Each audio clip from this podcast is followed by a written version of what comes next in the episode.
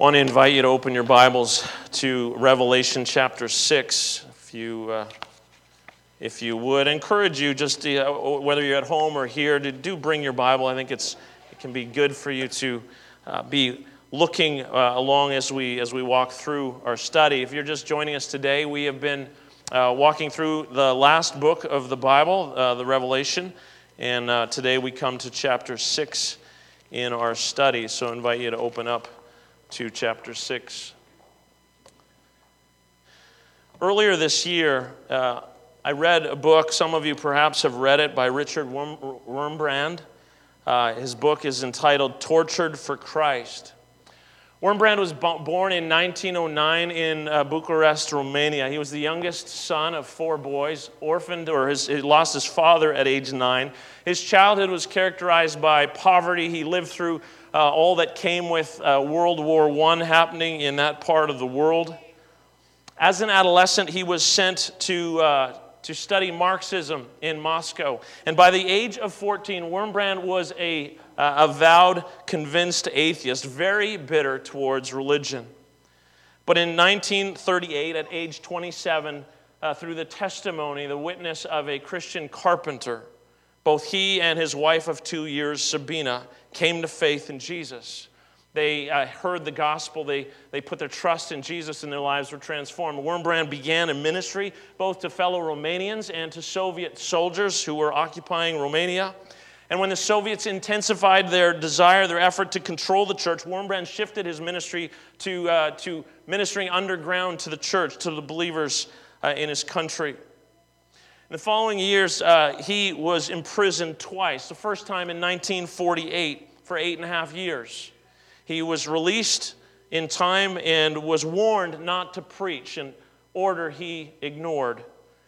He resumed his ministry to the underground church, and three years later, in 1959, he was sentenced to 25 years in prison. During his imprisonment, Wurmbrand was uh, endured beatings and other forms of torture. His story, his book, as I read it, he wrote it within the first three days of finally being released. Uh, it, it includes descriptions of both the things that he endured and also the things that he witnessed other believers in prison enduring. It, it was a deeply disturbing book to read. In fact, there were nights where I had to stop. Was so overwhelmed with the, the wickedness of, of what human beings can inflict on others. I had trouble sleeping. It's, it's, not, it's not bedtime reading.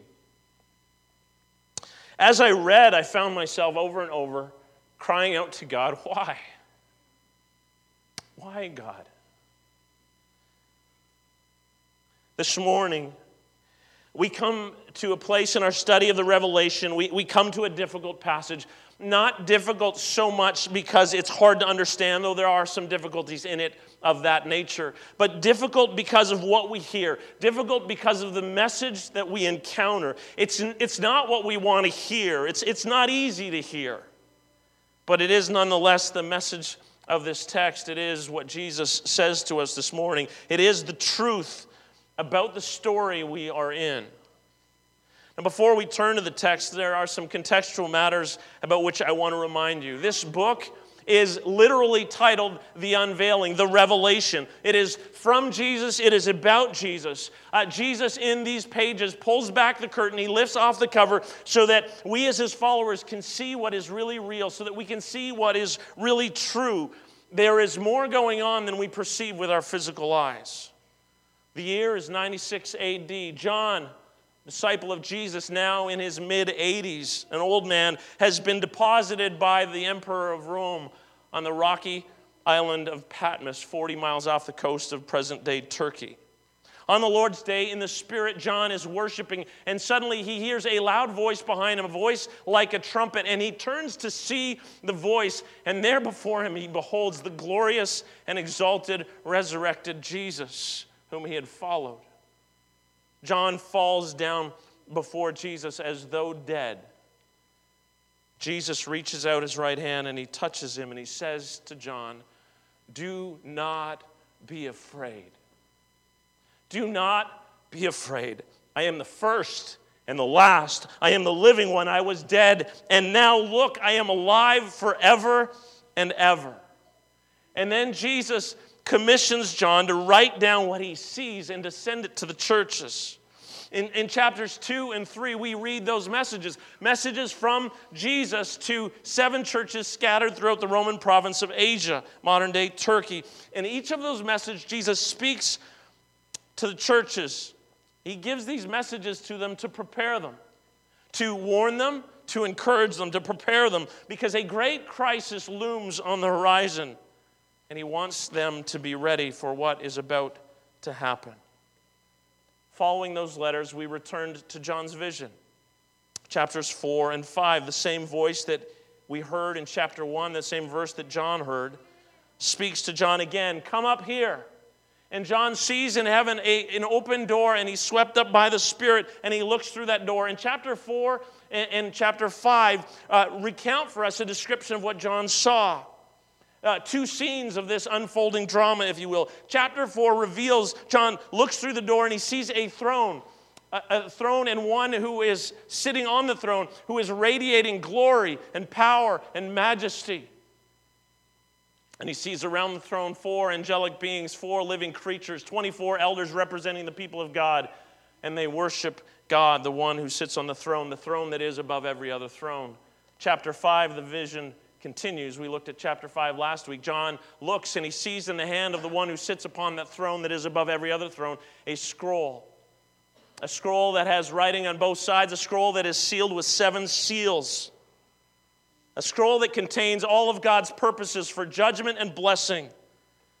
The scroll is sealed, and no one is found who is worthy to open it. And so, in the drama of Revelation, if it can't be opened, God's purposes can't be brought to completion. And so John weeps. He weeps until one of the 24 elders says, John, do not weep. See the lion of the tribe of Judah, the root of Jesse. He is, he is triumphant. He is worthy to, to open the seals. And so John looks, and we would expect that he would see this lion of Judah, this mighty beast who has been triumphant, and instead he sees a lamb who has been slain. The lion is the lamb. He sees Christ who won, who triumphed through his death. And in response, all of heaven, indeed the whole cosmos, explodes in worship, worshiping the one who sits upon the throne and the lamb who was slain. Now, as we move forward in the revelation, we must remember these two things that God Almighty, the creator of all things, who is glorious and powerful and awesome, that he sits upon the throne that is above every other throne. And secondly, that Jesus Christ, the slain lamb, is worthy to bring to fulfillment all of God's purposes in judgment and blessing. No matter what we encounter the rest of the way through the revelation, we must remember these two things. We must hold these two truths. This morning, we come to the next portion of the revelation, the next part of this unfolding drama. Our passage carries on on the heels of what we came to last week. I invite you to follow along as I read Revelation 6 1 to 17. I watched as the Lamb opened the first of the seven seals. Then I heard one of the four living creatures say in a voice like thunder, Come! I looked, and there before me was a white horse. Its rider held a bow, and he was given a crown, and he rode out as a conqueror, bent on conquest. When the Lamb opened the second seal, I heard the second living creature say, Come! Then another horse came out, a fiery red one. Its rider was given power to take peace from the earth and to make people kill each other. To him was given a large sword. When the Lamb opened the third seal, I heard the, the third living creature say, Come! I looked, and there before me was a black horse. Its rider was holding a pair of scales in his hand. Then I heard what sound, sounded like a voice among the four living creatures say, Two pounds of wheat for a day's wages, and six pounds of barley for a day's wages, and do not damage the oil and the wine. When the Lamb opened the fourth seal, I heard the voice of the fourth living creature say, Come. I looked, and there before me was a pale horse. Its rider was named Death, and Hades was following close behind him. They were given power over a fourth of the earth to kill by sword, famine, and plague, and by the wild beasts of the earth. When he opened the fifth seal, I saw under the altar the souls of those who had been slain because of the word of God and the testimony they had maintained. They called out in a loud voice, How long, sovereign Lord, holy and true, until you judge the inhabitants of the earth and avenge our blood? Then each of them was given a white robe, and they were told to wait a little longer until the full number of their fellow servants, their brothers and sisters, were killed just as they had been. I watched as he opened the sixth seal. There was a great earthquake. The sun turned black like sackcloth made of goat hair. The whole moon turned blood red, and the stars in the sky fell to the earth as figs drop from a fig tree when shaken by a strong wind. The heavens receded like a scroll being rolled up, and every mountain and island was removed from its place.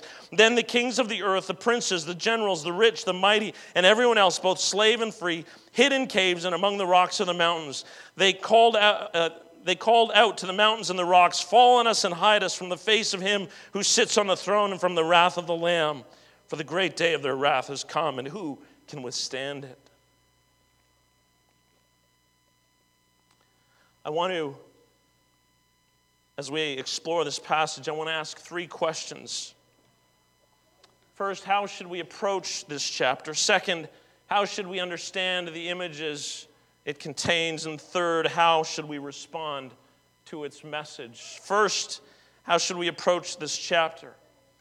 Uh, that question, how do we approach this chapter? How should we approach this chapter? is really a secondary question to uh, a much larger one. How should we approach this book? Uh, that's a question that I've been answering, at least in part, each week as we've made our way through this. I've reiterated over and over and over again that the revelation is an unveiling. It is helping us to see what is really real, to see what is really true. Jesus pulls back the curtains, he lifts off the cover. We see that there is more going on than we perceive with our physical eyes. But, but what does that mean? What is it we see? What is it we discover? What, what is it this book tells us? Now, not every one of us will have had the same experience uh, when it comes to the book of Revelation. Perhaps some of you, I talked about this early on in our series, perhaps some of you have been scared off by its strangeness and, and you've largely ignored it. It's just, it's too much, you're not going to go there. Others of you, I'm sure, have exerted some effort to understand this book.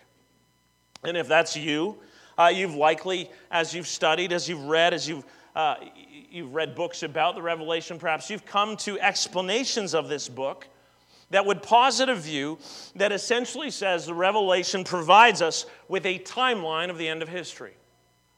That it maps out for us various details about how history will come to an end. Now, I want to humbly contend that that is a flawed and wrong headed approach to this book as a whole. Uh, a quick aside, we're about a quarter of the way through the book, and we've yet to encounter that at all. Uh, I want to contend instead that the Revelation, it, far from giving us a blow by blow account of the future, now to be sure, it does reveal some things about the future. We will see that. But it doesn't provide us anything that resembles any kind of a play by play history in advance, if you will. It's not providing us with a chronology of the end. So if we read it trying to find that, if we read it trying to figure out a timeline, trying to figure out a chart, and, and this follows this, follows this, follows this, we will find ourselves led astray, reading the book poorly, and we will miss the point. So, how should we approach this chapter? I would suggest in the same way that we approach chapters 4 and chapters 5. I suggested there that it would be helpful for us to envision an unfolding drama with different scenes. Chapter 4 was a scene of the heavenly throne room where John saw a throne that is above every other throne with a glorious, mighty, powerful God of the universe, the creator of all things, sitting upon it. Chapter 5 was scene number 2 where John first sees this scroll which contains all of God's purposes for history, for judgment, for blessing, and no one worthy to unopen it and to bring them to fulfillment until he sees the Lamb who was slain, who is worthy. This now we come, each scene, each vision has a specific role to play in presenting to us this unfolding story. They reveal theological truths, they prepare us as God's people for what we will encounter in life as we move forward. So, in light of that, it's critical for us to understand that as we make our way through the Revelation, that things do not proceed in a straightforward chronological way, okay, from start to finish. And we're going to see that really clearly in a few weeks when we get to chapter 11. It's going to seem like the story winds up, like we come to the end, and then all of a sudden in chapter 12, we're thrown into another vision. And, and so the reality is that, that instead of coming to the end, we're going to circle around and we're going to come in for another view. We're going to come in at another, another angle. We're going to discover something else. So if we read Revelation through from 1 to 22, thinking that we are coming to this chronological timeline, A follows B, or I guess A and then B and then C and then D, we're, we're going we're gonna misread it. That's simply not what's going on here. We're going to circle around and, and it is, if you will, a theological collage that is communicating God's truth, theological realities, what is really true to us through these visions and through this unfolding drama. Second, I want to highlight the, the fact that chapter 6 continues the vision from chapters 4 and 5.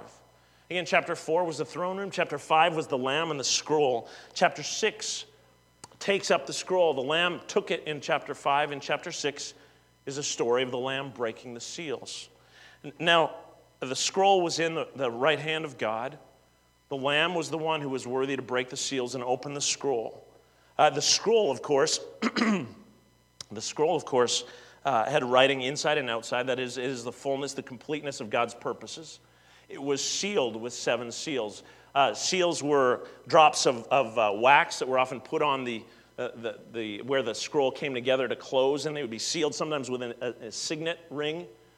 And until the person with the authority to open that came and broke the seals, the scroll could not be opened. That's, that's part of the drama of Revelation.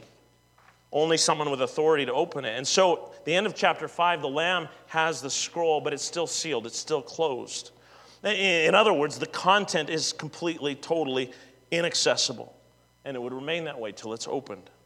Now, really, really quickly, uh, I want to draw your attention to a structural reality in the book of Revelation. Uh, there are seven seals on this scroll, seven seals that will be opened or broken. Uh, there are other sets of seven. In fact, uh, the seventh seal is not going to be opened until chapter 8. And when the seventh seal is opened, uh, we're going to go right into seven trumpets. And later on in chapter 16, there's seven bowls. So there's something structural going on with the number seven. Want you to bear that in mind. But chapter 6 is all about the breaking of the first six seals on the scroll. And uh, what we need to recognize, just the mechanics of this, is that this is not the opening of the scroll yet. This is the breaking of the seals. The scroll will remain closed until the seventh seal is finally broken in chapter 8. Okay, so Jesus is breaking the first six seals in this chapter. Now, with all that stated, let me say uh, something about how we should approach, how we should view uh, this chapter. Uh, I'm sure all of you have, have seen movie trailers before. And, and I want to contend that chapter 6 functions in many ways like a movie trailer, a good movie trailer. We've We've tried showing our kids some movies from like the 80s or a trailer for an old movie, and it's just two and a half minutes of the movie. That's a lousy trailer. But, but a good trailer does what? It, it introduces you to the main characters, it introduces you to the main themes, it, it introduces you to the basic storyline or plot line of whatever the movie is.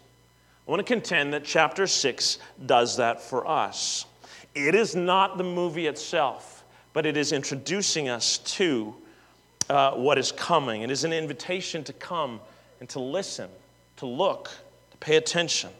The rest of the book will share the drama, will share the story, it will spell out uh, what we are being invited into here with the breaking of the seals.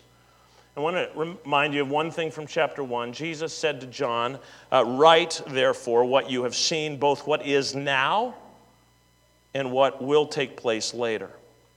Revelation 6 does that. It will tell us about what is and what is to come. Most of it will focus on what is. The first five seals, I'll contend, are about what is, and, the sixth seal will be about what is to come, a sneak peek of what will take place later. So that's our first question about how we should approach this chapter. Think of it as a movie trailer. as a, uh, an introduction to some of the themes, characters, and the basic storyline of Revelation. Question two How should we interpret these images? I want us to turn to the beginning of our text, and I'll read again the opening verses. I watched as the Lamb opened the first of the seven seals. Then I heard one of the four living creatures say in a voice like thunder, Come. I looked, and there before me was a white horse. Thank you.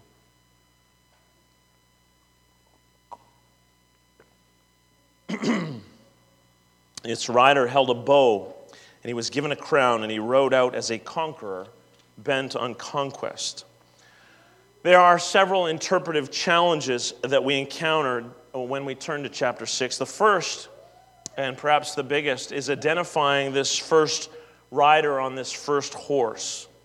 Now, some believe, perhaps you have heard this, some believe that this rider on the first horse is in fact Jesus. Uh, People come to that conclusion because the horse is white. And later on in the Revelation, we will encounter Jesus uh, labeled really clearly King of Kings, Lord of Lords on a white horse. But I want to contend that that does not mean that every time we encounter a white horse in the Revelation, that necessarily is Jesus. And certainly it will be later on. We're told that. But here, we're not told that. And so uh, I think, in fact, there are good reasons to believe that this is not Jesus on this first horse. First of all, just the mechanics of the scene, Jesus is the one breaking the seal. Now, a lot of imagery and symbolism in the Revelation is fluid, so that's in, in and of itself isn't something. But Jesus breaks the seal, and then this horse, uh, this rider comes on a white horse. But secondly, this rider is said to have a bow, held a bow. A bow was in the first century when this was written, a bow was a symbol of military power. Christ, we've just been introduced to as a lamb who was slain. He absorbed the world's evil. He let the world do its worst to him. He didn't come with a bow. Third, this rider is said to be given a crown. That's a crucial thing to note. Jesus is King of kings and Lord of lords. He is seated on the throne with the one who is on the throne. He's in the center of the throne. He is worthy of worship. So he, he already is King of kings and, and, and Lord of lords. He does not need to receive a crown from anyone. Fourth, I would contend that the language here is suggests that is not Christ. It speaks of a conqueror bent on conquest. That is language of conquest is, is language used elsewhere in the Revelation to speak about the beast whom we have yet to be introduced to, but we will encounter in these pages. I believe that this first horse, this rider on the first horse uh, of the apocalypse is not Jesus, but rather the personification of militarism. As you will see in the moment, that interpretation fits perfectly with what we will encounter with the other three riders. Now, a quick, a quick aside, assuming that I'm right, there's something important for us to note. This rider on this first horse is given a crown. Why would this rider? Be given a crown? Why would this rider be given this symbol of authority?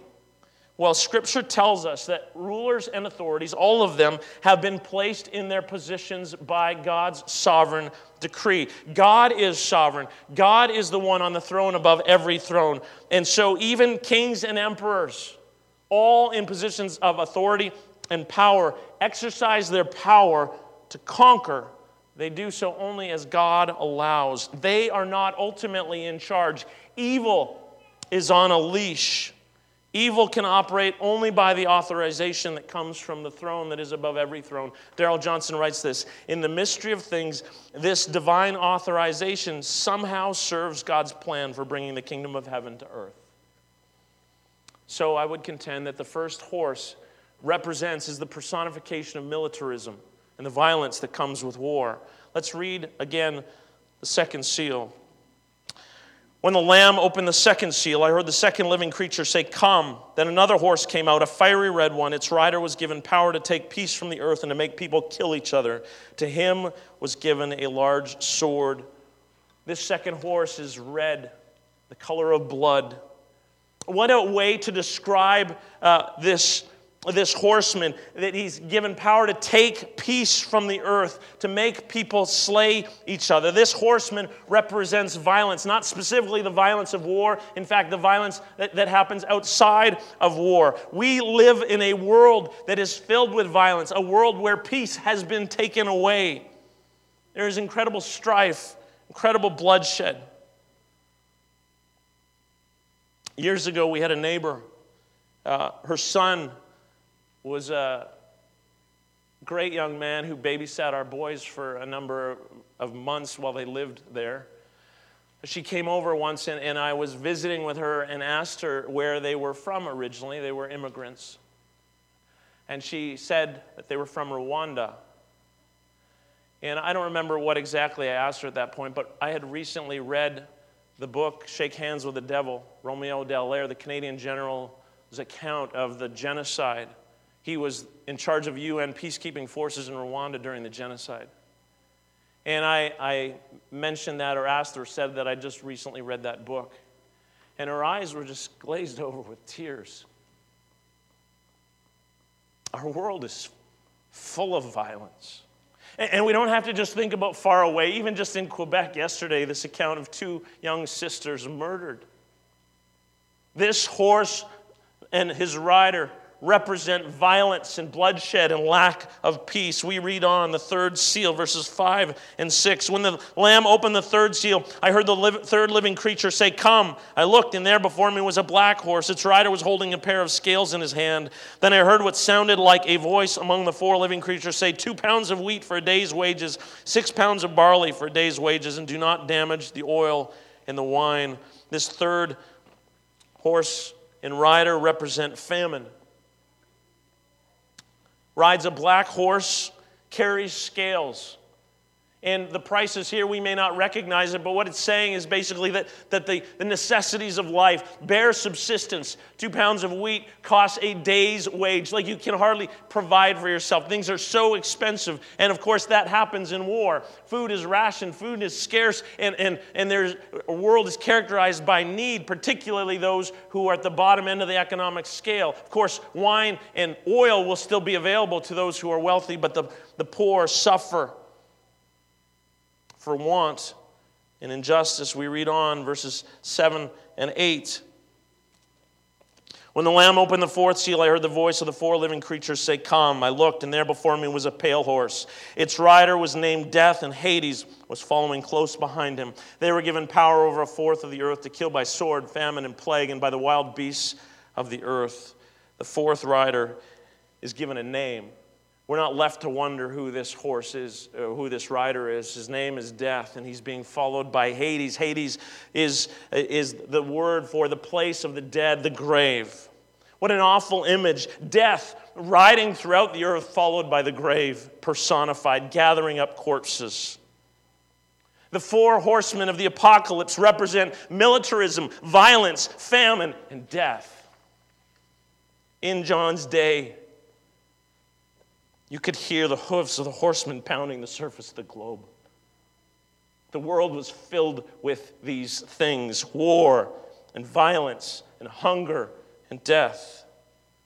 And that remains true today. Jesus said, John, write what is. This is what is. This is the reality of the world we live in. It remains true. The four horsemen of the apocalypse continue to gallop across our planet today, wreaking havoc, destruction, and suffering wherever they go. Now, there is a question we need to stop and ask at this point.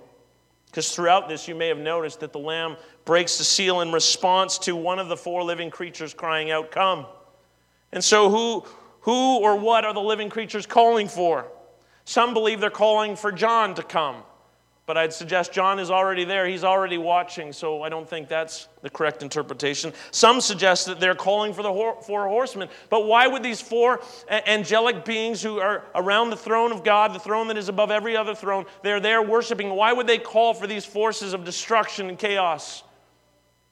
I would suggest that that's not what's going on either. I would contend rather that these are prayers. Come, Lord Jesus. Come, kingdom of, of God, come. The whole book of Revelation is bracketed by the verb come. In chapter 1, we read, Look, he is coming. Chapter 22, we will read, The Spirit and the bride say, Come. There is this prayer Jesus, come. God's kingdom, come. I believe that the four living creatures are praying. They are praying for the Lamb to come, for him to bring his kingdom reign to earth. And the four horsemen represent the kinds of things that happen when the kingdom of Jesus is breaking into this world that stands in resistance to him, that stands in rebellion against him. Jesus doesn't cause this evil or misery. It's just that when he comes, there is this great resistance, and this is what happens.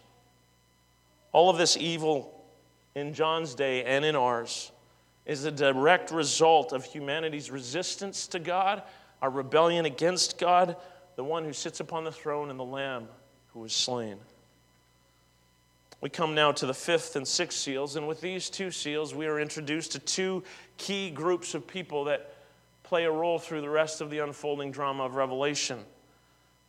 Fifth seal, verses 9 to 11, I'll read again. When he had opened the fifth seal, I saw under the altar the souls of those who had been slain because of the word of God and the testimony they had maintained. They called out in a loud voice, How long, sovereign Lord, holy and true, until you judge the inhabitants of the earth and avenge our blood? Then each of them was given a white robe, and they were told to wait a little longer until the full number of their fellow servants, their brothers and sisters, were killed, just as they had been.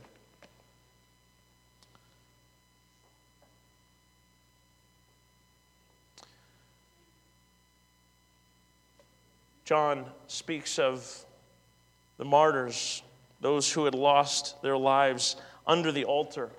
And we need to understand that these pictures, these images are, are not to be taken precisely. Is there an altar in heaven?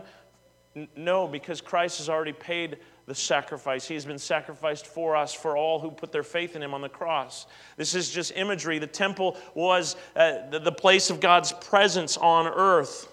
And so John is using altar here in the place uh, uh, uh, as the place of sacrifice. It is where the souls of those who have been slain because of their faith in Jesus, their testimony uh, to Jesus, uh, that they have lost their lives. And here's their question How long, O Lord, until you avenge our blood? How long, O Lord? Now, we read the word avenge, and we might think about vengeance, but that's not the idea here. This isn't about uh, vengeance, this is about justice. This is about God setting things right. That is what is meant here, not, not an angry lashing out, but Lord, how long until you set things right? How long until you bring justice, Father? There is a difference between us as God's people desiring God's justice in our world and us wanting vengeance between us wanting to get even with someone. That's not what this is about. It's so easy for us to cross that line. We, we move from a desire for God's justice to personal vindictiveness. Now, they have lost their lives because of their faithfulness to Jesus, and they are crying out, How long, Lord, until you set things right? How long till you vindicate us? How long till you, you establish your justice? Gordon Fee says if you don't care about justice, you need to get saved. God is a God of justice. God is a God who has promised he will one day set all things right. So we're called as Christians not to vengeance, but we can long for God's justice. Miroslav Volf, a Protestant theologian from Croatia, he writes this. It's a fairly long quote, but I want to read it to you. He says, My thesis is that the practice of nonviolence requires a belief in divine vengeance. My thesis will be unpopular with man in the West, but imagine speaking to people, as I have, whose cities and villages have been first plundered, then burned, and leveled to the ground, whose daughters and sisters have been raped, whose fathers and brothers have had their throats slit. Your point to them, we should not retaliate? Why not? I say the only means of prohibiting violence by us is to insist that violence is only legitimate when it comes from God. Violence thrives today, secretly nourished by the belief that God refuses to take the sword. It takes the quiet of a suburb for the birth of the thesis that human nonviolence is a result of a God who refuses to judge. In a scorched land soaked in the blood of the innocent, the idea will invariably die like other pleasant captivities of the liberal mind. If God were not angry at injustice and deception and did not make a final end of violence, that God would not be worthy of our worship. These saints, these men and women who have lost their lives for their faith in Jesus, cry out, How long, Lord? How long till you judge? How long till your justice flows? How long till you set all things right? Remember, the revelation was first sent to believers spread throughout the Roman province of Asia in the year 96 uh, under Roman, Roman Emperor Domitian. Already, some have faced persecution. The Apostle Paul is already long dead, having lost his head under Nero. Timothy has been or will soon be beaten to death. Antipas from Pergamum, we read about him in the letters. He has been tortured and put to death. Uh, John himself has been exiled to the island of Patmos. Suffering is breaking out upon the church. It's about to get worse. God's people will suffer, and they will even be, some of them will be killed. They live in a world filled with war and violence and famine and death. And as they look out on the landscape of the world in which they lived, it did not look like God Almighty, the creator of all things, was on the throne. The temptation was to despair, to lose faith. These martyrs cry out, How long? How long? Lord, the world is a mess. How long? How long till you do justice? How long till you set things right? The divine response is we're told that they're giving, given white robes. We encountered white robes as a reward for faithfulness in the letter to the, uh, to the believers at Sardis. It is a symbol pointing to their eschatological reward, to the, the, their salvation, that one day they will be dressed in white in the kingdom of God. But they're told that it will get worse before it gets better. They were told to wait a little longer, we read, until the full number of their fellow servants and brothers and sisters were killed just as they had been. Wait. More of your brothers and sisters have to yet die. This, this is where we want to stop reading, is it not? I mean, this, this is not the answer we want to hear. How long, oh Lord? You got to wait longer because more of you need to die. More of you need to shed your blood. More of you need to lose your lives in this drama that is unfolding. It's not what we want to hear. It's, it's, not, it's not God wants you to be happy, healthy, and wealthy kind of message that, that is so prevalent here in the West. No, wait, because more are going to die. We come to the sixth seal, verses 12 to 17. I watched as he opened the sixth seal. There was a great earthquake. The sun turned black like sackcloth made of goat hair. The whole moon turned blood red, and the stars in the sky fell to the earth as figs drop from a fig tree when shaken by a strong wind. The heavens receded like a scroll being rolled up, and every mountain and island was removed from its place. Then the kings of the earth, the princes, the generals, the rich, the mighty, and everyone else, both slave and free, hid in caves and among the rocks of the mountain. They called to the mountains and the rocks, Fall on us and hide us from the face of him who sits on the throne and from the wrath of the Lamb. For the great day of their wrath has come, and who can withstand it? This is imagery. This is imagery of God's coming judgment. This earthquake, I mean, he describes an earthquake and then suddenly describes the sun and the moon and the stars and, and everything receding, mountains disappearing, removed from their place. And just so that we know that this, this is imagery communicating this day of judgment, uh, the mountains recede and they move from their place, and moments later, people are calling to the mountains, fall on us. I mean, it's, it's just imagery to communicate this great day of God's judgment that will come.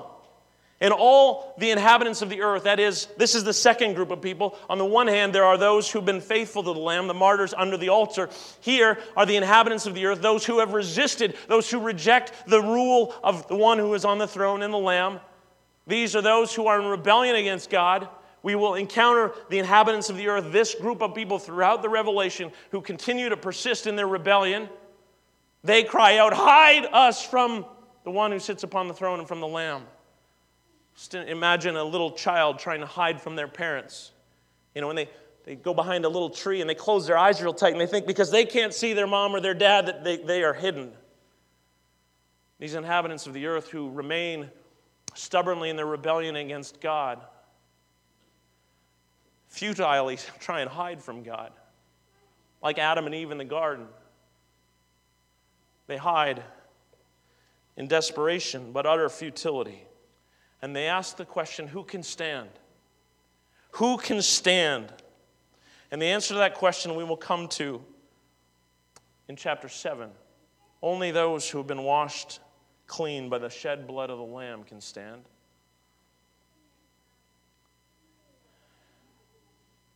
The good news proclaimed in Scripture. I don't want to speak for a moment to any here, any who are on our stream who, who have never put their faith in Jesus.